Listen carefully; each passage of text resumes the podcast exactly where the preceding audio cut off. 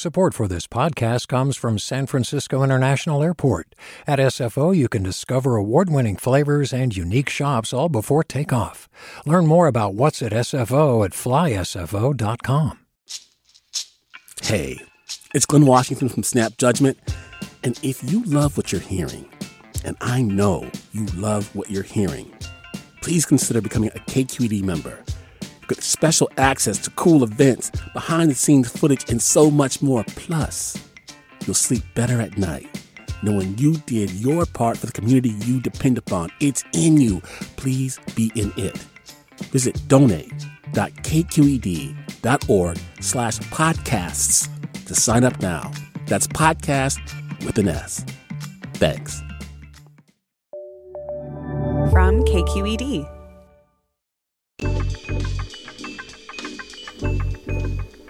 From KQED Public Radio, this is Political Breakdown. I'm Scott Schaefer. And I'm Marisa Lagos. Today on The Breakdown, hopefully, perhaps the funniest guest we've ever had on this show, a man who regularly uses his sense of humor to skewer political opponents. That could only be one person, Tom Ammiano. He spent six years in the state assembly, and way before that, he became the first openly gay member of the San Francisco Board of uh, School Board, I should say. Later, giving Willie Brown a run for his money with a write-in campaign for mayor before heading to Sacramento. And his new book is titled, wait for it, Kiss My Gay Ass. Tom Ammiano, welcome to Political Breakdown. Good to have you.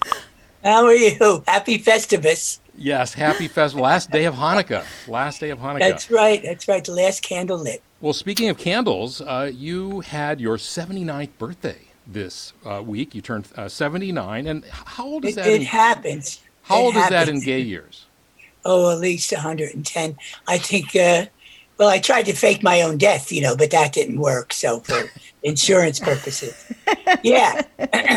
Did you It's do been quite anything? a- it- it- uh, well, a, a good friends of ours uh, sent us um, a meal over from a restaurant of choice. And uh, we like Poesia. Uh, it's in the Castro district. Oh, It's yeah. a very nice, Nice. Italian. Yeah, they've got a nice backyard. Nice. Yeah, So, so, guess- no, no cooking, no cleanup. Thank you very much. No contact, you know. So. So, one upside to being 79, I guess, is that you're going to be like first in line for the vaccine. One would hope so. Uh, we hope it doesn't get too political. Uh, you know, uh, the distribution is always going to be, uh, be the challenge. So I got my fingers crossed. Either that, or at my age, I could sneak into a uh, assisted living. No one would know, and then I Get the jab in there. right Have a meal or two. Yeah, I love green jello. All right. Well, Tom, we both just read your book and um, we've both covered you, your political career for a long time, but we want to go way back, way back in time to New Jersey where you were born, um, into a very, um, a poverty stricken family, honestly. You guys did not have a lot. And you talk about in the book feeling like you mostly were raised by nuns and priests at Catholic school because your parents were working or otherwise uh, involved. I mean, it sounded like a kind of rough go of a childhood. Yeah, I think uh, though. Uh, I mean, first of all, I think people have had it worse, which you learn, you know, as you grow. But um, I did always manage to have a good imagination and a sense of self. I think I got that from the family. So um, I don't know how to say this. You just you accommodate yourself to whatever the environment is, so you can survive and maybe challenge it a little. You know, I did make some very good friends. Uh, but the thing that really motivated me was the aspiration that I eventually will get the hell out of here, which I did, uh, you know, when I was about 18 or 19. And that felt great. Tell us about your family, Tom, because I think your dad was a cab driver. Your mom, I think you said, worked for the phone company, um, and and neither one, I think, had good health care. I mean, it was it was really uh, they struggled. I know, and you know the sad thing about it is is the uh, the sense of resignation. You know, th- well, this is how it is. You know, uh, um, they were married uh, uh, very young. She was seventeen, and he was nineteen. Uh, and but again, there's uh, nothing um, unusual about that in that time. You know, and uh, they they struggled a lot uh, financially, uh, and he died very young. Um, he, he was only 57. and some of that happened because of no medic, you know, no no no health care, and a little bit the attitude of uh, working class men in in those days was, you know, I, I don't need a doctor, you know that. So there was, right. you know, even though it was minimal, it it it, it was ignored. And I, I got to give uh, my mother credit. She was very compat, you know, very compat, combative woman, and uh, we always fought because we were a lot alike. Well, that's a big surprise, Doctor Phil. well, you. I mean, I never wore her dresses, but I did wear. I did wear her emotional baggage, if I may, with matching well, shoes. But let's talk about that because it seems like you knew from a very young age that you were gay. You were bullied for it. Um, I, you talk in the book about sending Valentines in, in first grade to other oh, boys. Can yeah. you just talk about? I mean, when when did you sort of become aware of this part of yourself? And and it seems like you just intuitively knew in that day and age to really um, try to keep it to yourself as much as you could.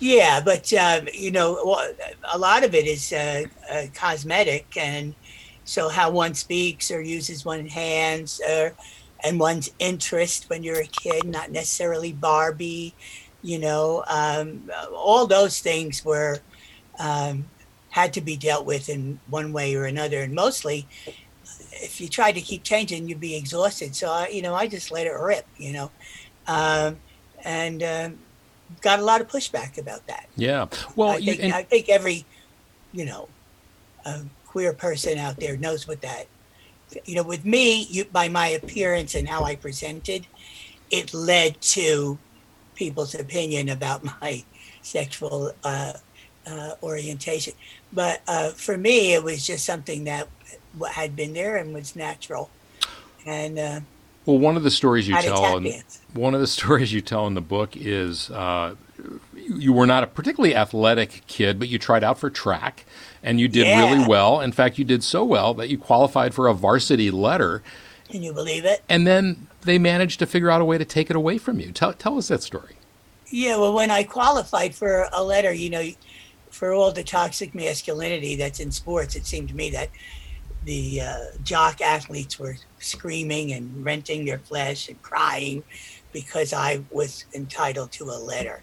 And um, what happened is, well, this sounds very Trumpian. They they futzed with the uh, qualifying number and they conveniently eradicated the meet that I went to that would have put me over the top.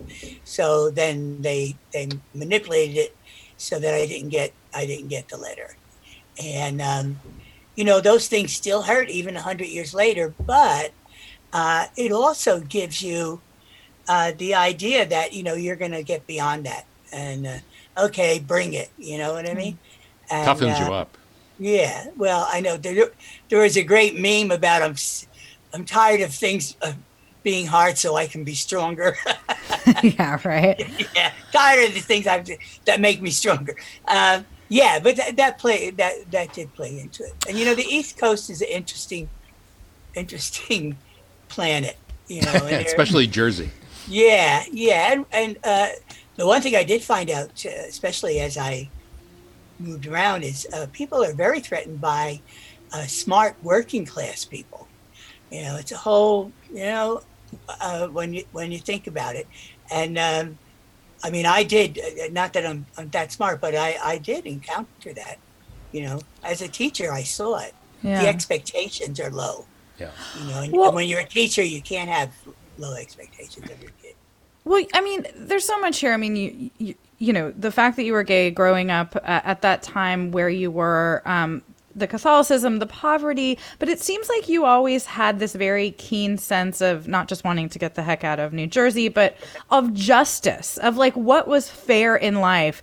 And I know one of the kind of meal tickets out ended up being teaching um, at these camps in the summer um, and yeah. with with I think mostly disabled kids and and you uh-huh. ended up parlaying that into jobs in San Francisco was that something you were attracted to because of kind of being the underdog or just because you, you wanted to get so. out I think that that's very astute yeah um, you know you, you, you got to look at what what you got maybe maybe not consciously and then figure out how uh, you know how you can bend it to your will or or what you need. So that definitely the uh, uh, Camp Jened, uh, which is now famous for Crip Camp, and if you haven't seen Crip Camp, Oh, the I would movie, advise yeah. it.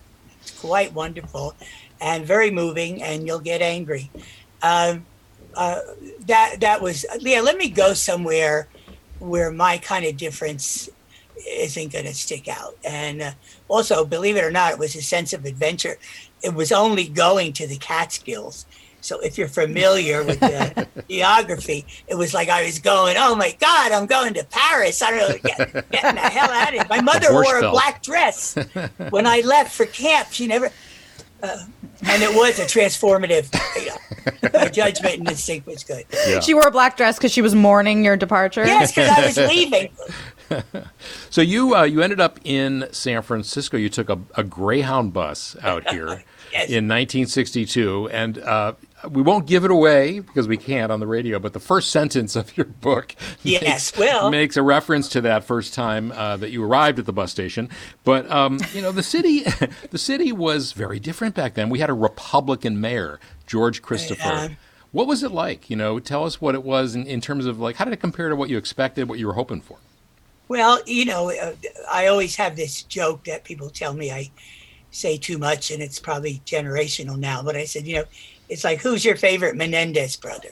so either either stay in New Jersey and get beat up and do a very unlikely career path for me or a life path for me, and this cold, damp.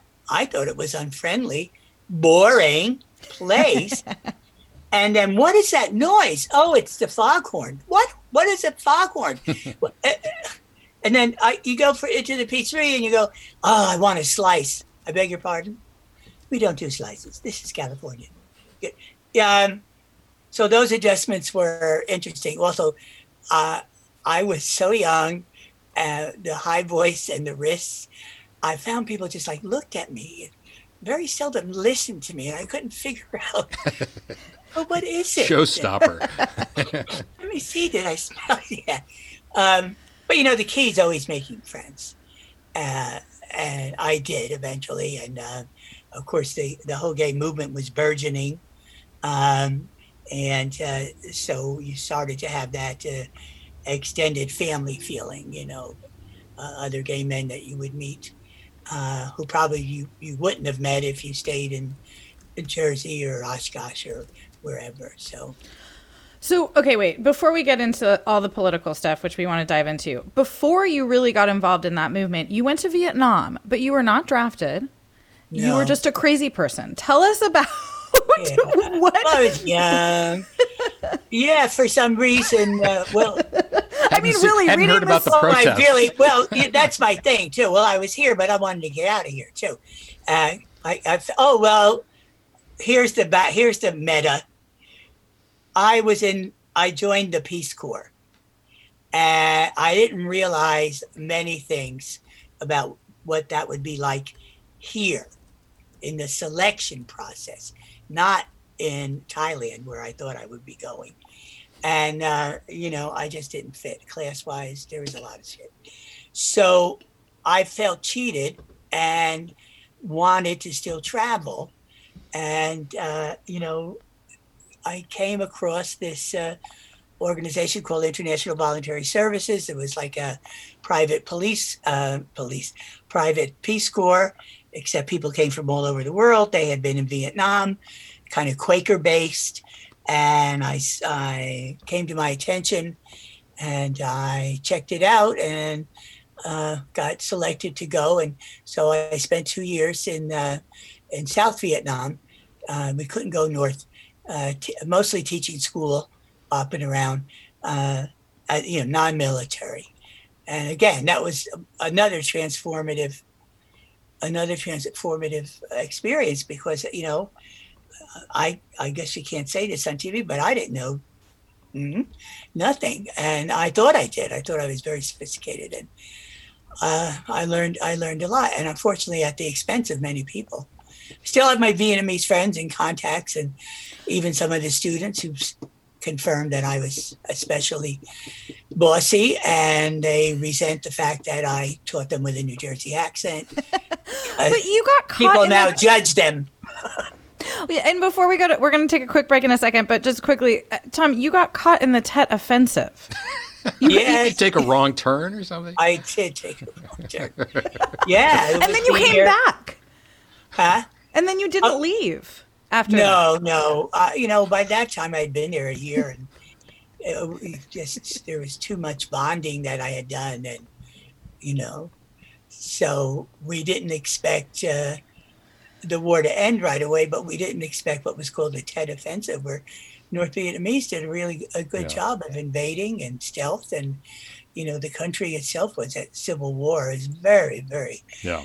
Very tragic. Yeah. Well, And, uh, we're, we're going to take a break, and we're when, Okay. when we come back, we're going to go to the post-war period. Uh, we're talking with San Francisco, former San Francisco Assemblyman Tom Ammiano. You're listening to Political Breakdown from KQED Public Radio.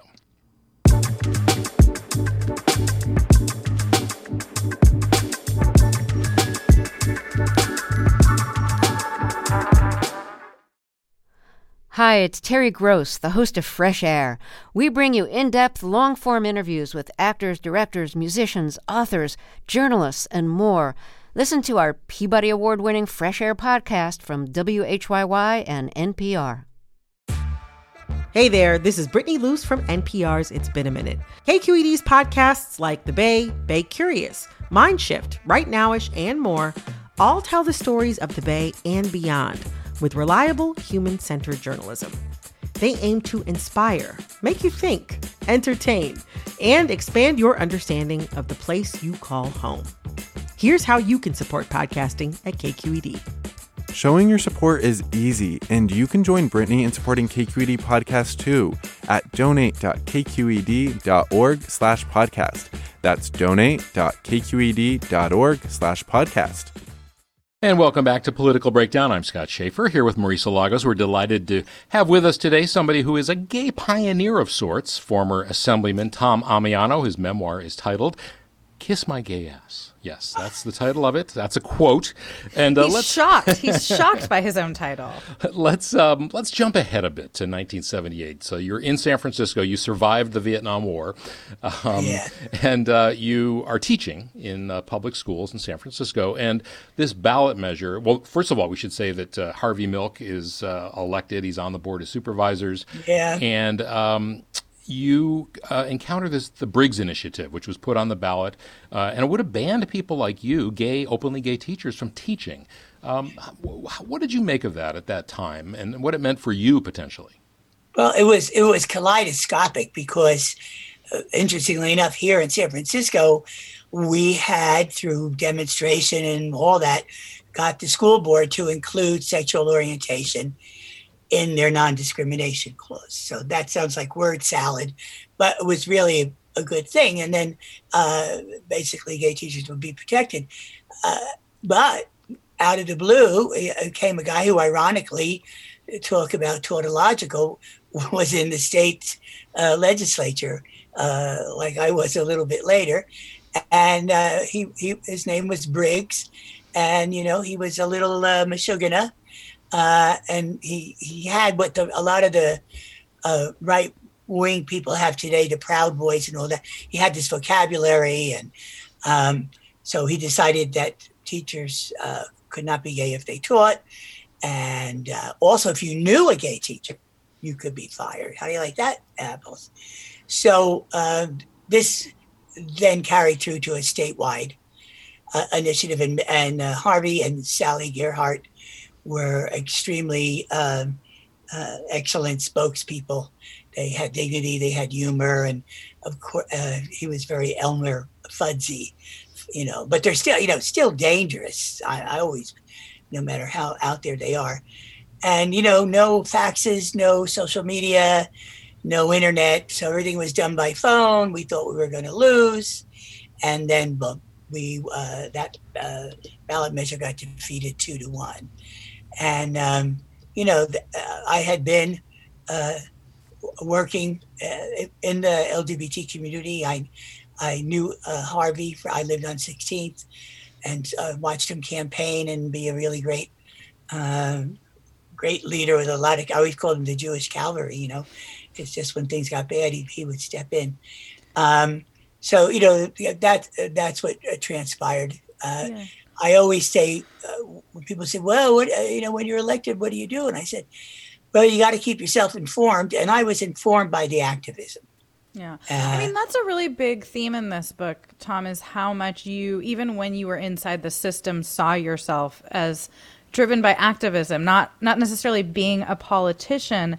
Um, but I also want to ask you about something else, which is they didn't let you be a media spokesman for that campaign. They felt like you were too gay, and you. And, and I know. Imagine that. Imagine Tom Ammiano too gay. But but this is kind of a theme throughout the book too, where even in San Francisco, when you were fighting for more recognition for gay teachers, for more rights, here in a city that we now think of as you know the the sort of center yeah. of all of that you talk about so many people, even people within the gay community fighting against you, this internalized homophobia. Uh, talk about that, and, and, do you feel like that's changed in the gay community as um, things have gotten, you know, less oppressive, essentially? Yeah, I'll, I'll, say this: it's gotten better, uh, and we still have a way to go. You know, I think the class issues uh, are not we haven't addressed. I mean, um, you know, you uh, would accomplish something legislatively you know, uh, gay marriage or or uh, whatever the legislation was. But you know, when you looked at it, it really only benefited the LGBTs that were kind of at the top of the heap. Mm-hmm. Um, you know, and we didn't. It, it, took a while to do that. Yeah, and you know that's how I was the most comfortable because I came from that activist uh, background, and but you know I had also remained a teacher and yeah, you know had a relationship and all that. So uh, you know you you can make it work. And uh, what I saw at City Hall, even with the other gay ones, was people weren't addressing AIDS in the way that they could, you know. Um, and so right away, I just opened the doors. I wouldn't have been uh, comfortable any other way. Yeah. And uh, you might say stupidly, blindly, stepped into a lot of landmines. yeah, just a few, and, just know, a few. but you put yourself no, you put like, yourself out there, and you know you oh ran ultimately God. ran for the school board. I think twice. You didn't get elected. Then finally you did get elected. You got elected yeah. in 1990. Fast forward, you get elected to the board of supervisors uh, become president of the Board of Supervisors, reelected, and as you point out, you got more votes in your reelection than Gavin Newsom did, who was on the Board of Supervisors. Mighty Mouse will save the day. but then you run, you wage this write-in campaign, which I remember so well, against uh, Willie Brown, you, uh, which no one thought was even possible uh, that you could wage a, a write-in campaign, but you you did, and you came in second, and you got into the runoff with him. Talk about that whole process and running against you know the mighty Willie Brown with a whole lot less money and and everything else. Just really an excitement in among people. It was people power, really. It was, and you know, uh, uh, there was a lot of adrenaline. Uh, trust me. Um, I didn't really I think it would, would would grow the way it grew because um, I've you know I'm not going to go into it now, but you know I felt I had some uh, and some of my constituents legitimate uh, you know beefs with administration and Willie Brown. I mean you know in a way that's uh, the way it's been for a long time, but. Um, I did, you know, I think the teaching background and of course stand up, you know, it's the kind of a blood sport, stand up like politics. So um, I just felt more comfortable listening to people who felt they had been shut out. It didn't make me Mother Teresa. It was just a very simple thing of an open door. And then, uh, you know, once people saw that they had a, a voice or a, you know, an ear at City Hall, um, things started to pop. And um, I got a little fed up by the uh, end of the first term about how slow things went. And, people undermining and egos and uh, just decided to go for it. Bit, the, and I, I, wanted district elections to come back. So I knew that um, uh, what happened in this challenge, as unusual as it was, could really uh, help set the stage for district elections because I knew Willie hated it. They all did. Oh, they all hated it, yeah. Well, spoiler alert. won. It you won. lost. Spoiler alert. You lost the mayoral race, but you did go on to Sacramento. And when I was a Chronicle reporter up there, my desk was directly behind you. And I believe it may have been Speaker John Perez who sat you next to a pretty conservative Republican, perhaps as a bit of a joke. But I want to ask you about this because I was always surprised at actually how well you handled and, and the relationships you built with people across the in SAC. And you talk in the book, you have this quote Always in politics, I would have something funny to say. Mostly people would appreciate it when you're serious. You're serious, but comedy can be very a positive force. Using humor to illustrate serious political issues isn't trivializing, it's humanizing. Um, is that kind of your political model? Like, is this how you have used, uh, been able to maybe bridge, you know, gaps with people that are opposed to everything, including your life?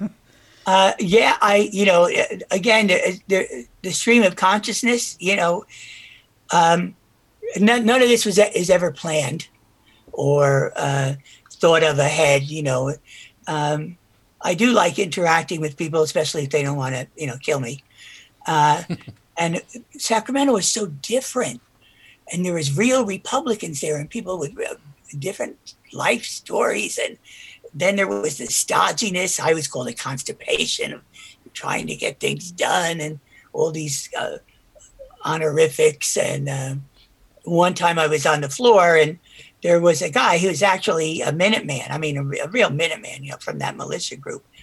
And uh, I used to say in his side, that's what his wife called him. But he used to he used to try to take me on on the floor, and uh, what, he would stand up and he'd, he'd take great umbrage and offense at uh, the San Francisco representative. You're not supposed to say the person's name.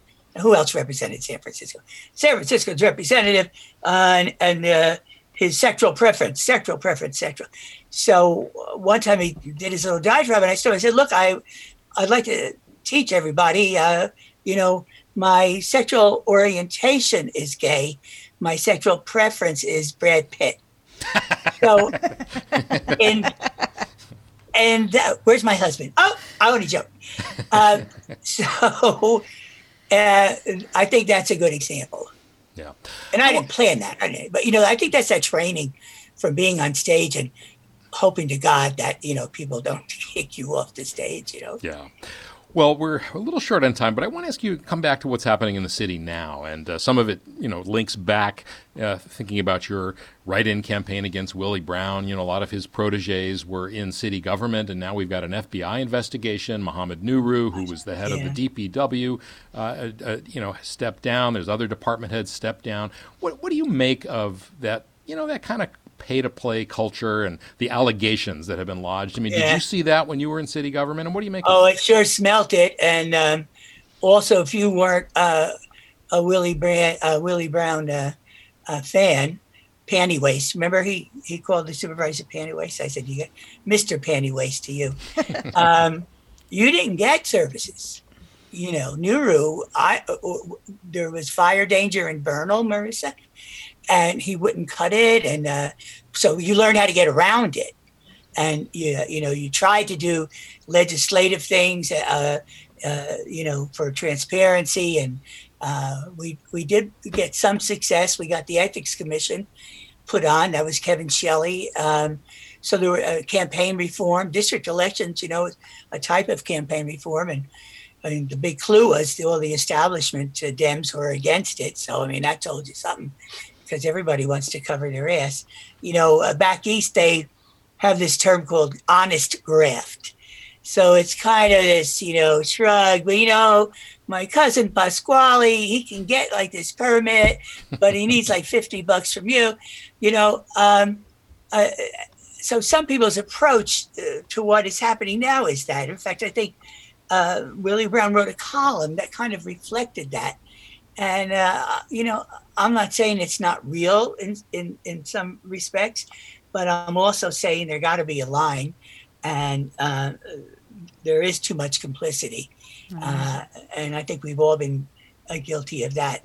So, and I'm, this is a PSA. Uh, we are out of time, uh, Tom Ammiano, but we want to thank you for coming on and also for Yeah. just your life of public service uh, and everything you've done for, for the people of California. Thank you so much.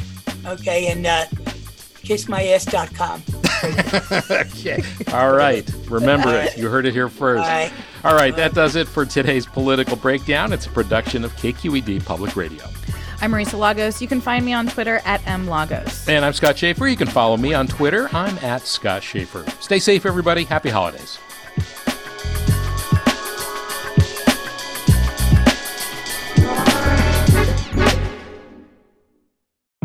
I'm Sasha Khokha, host of the California Report magazine. Every week, we bring you stories about what connects us in the giant, diverse Golden State.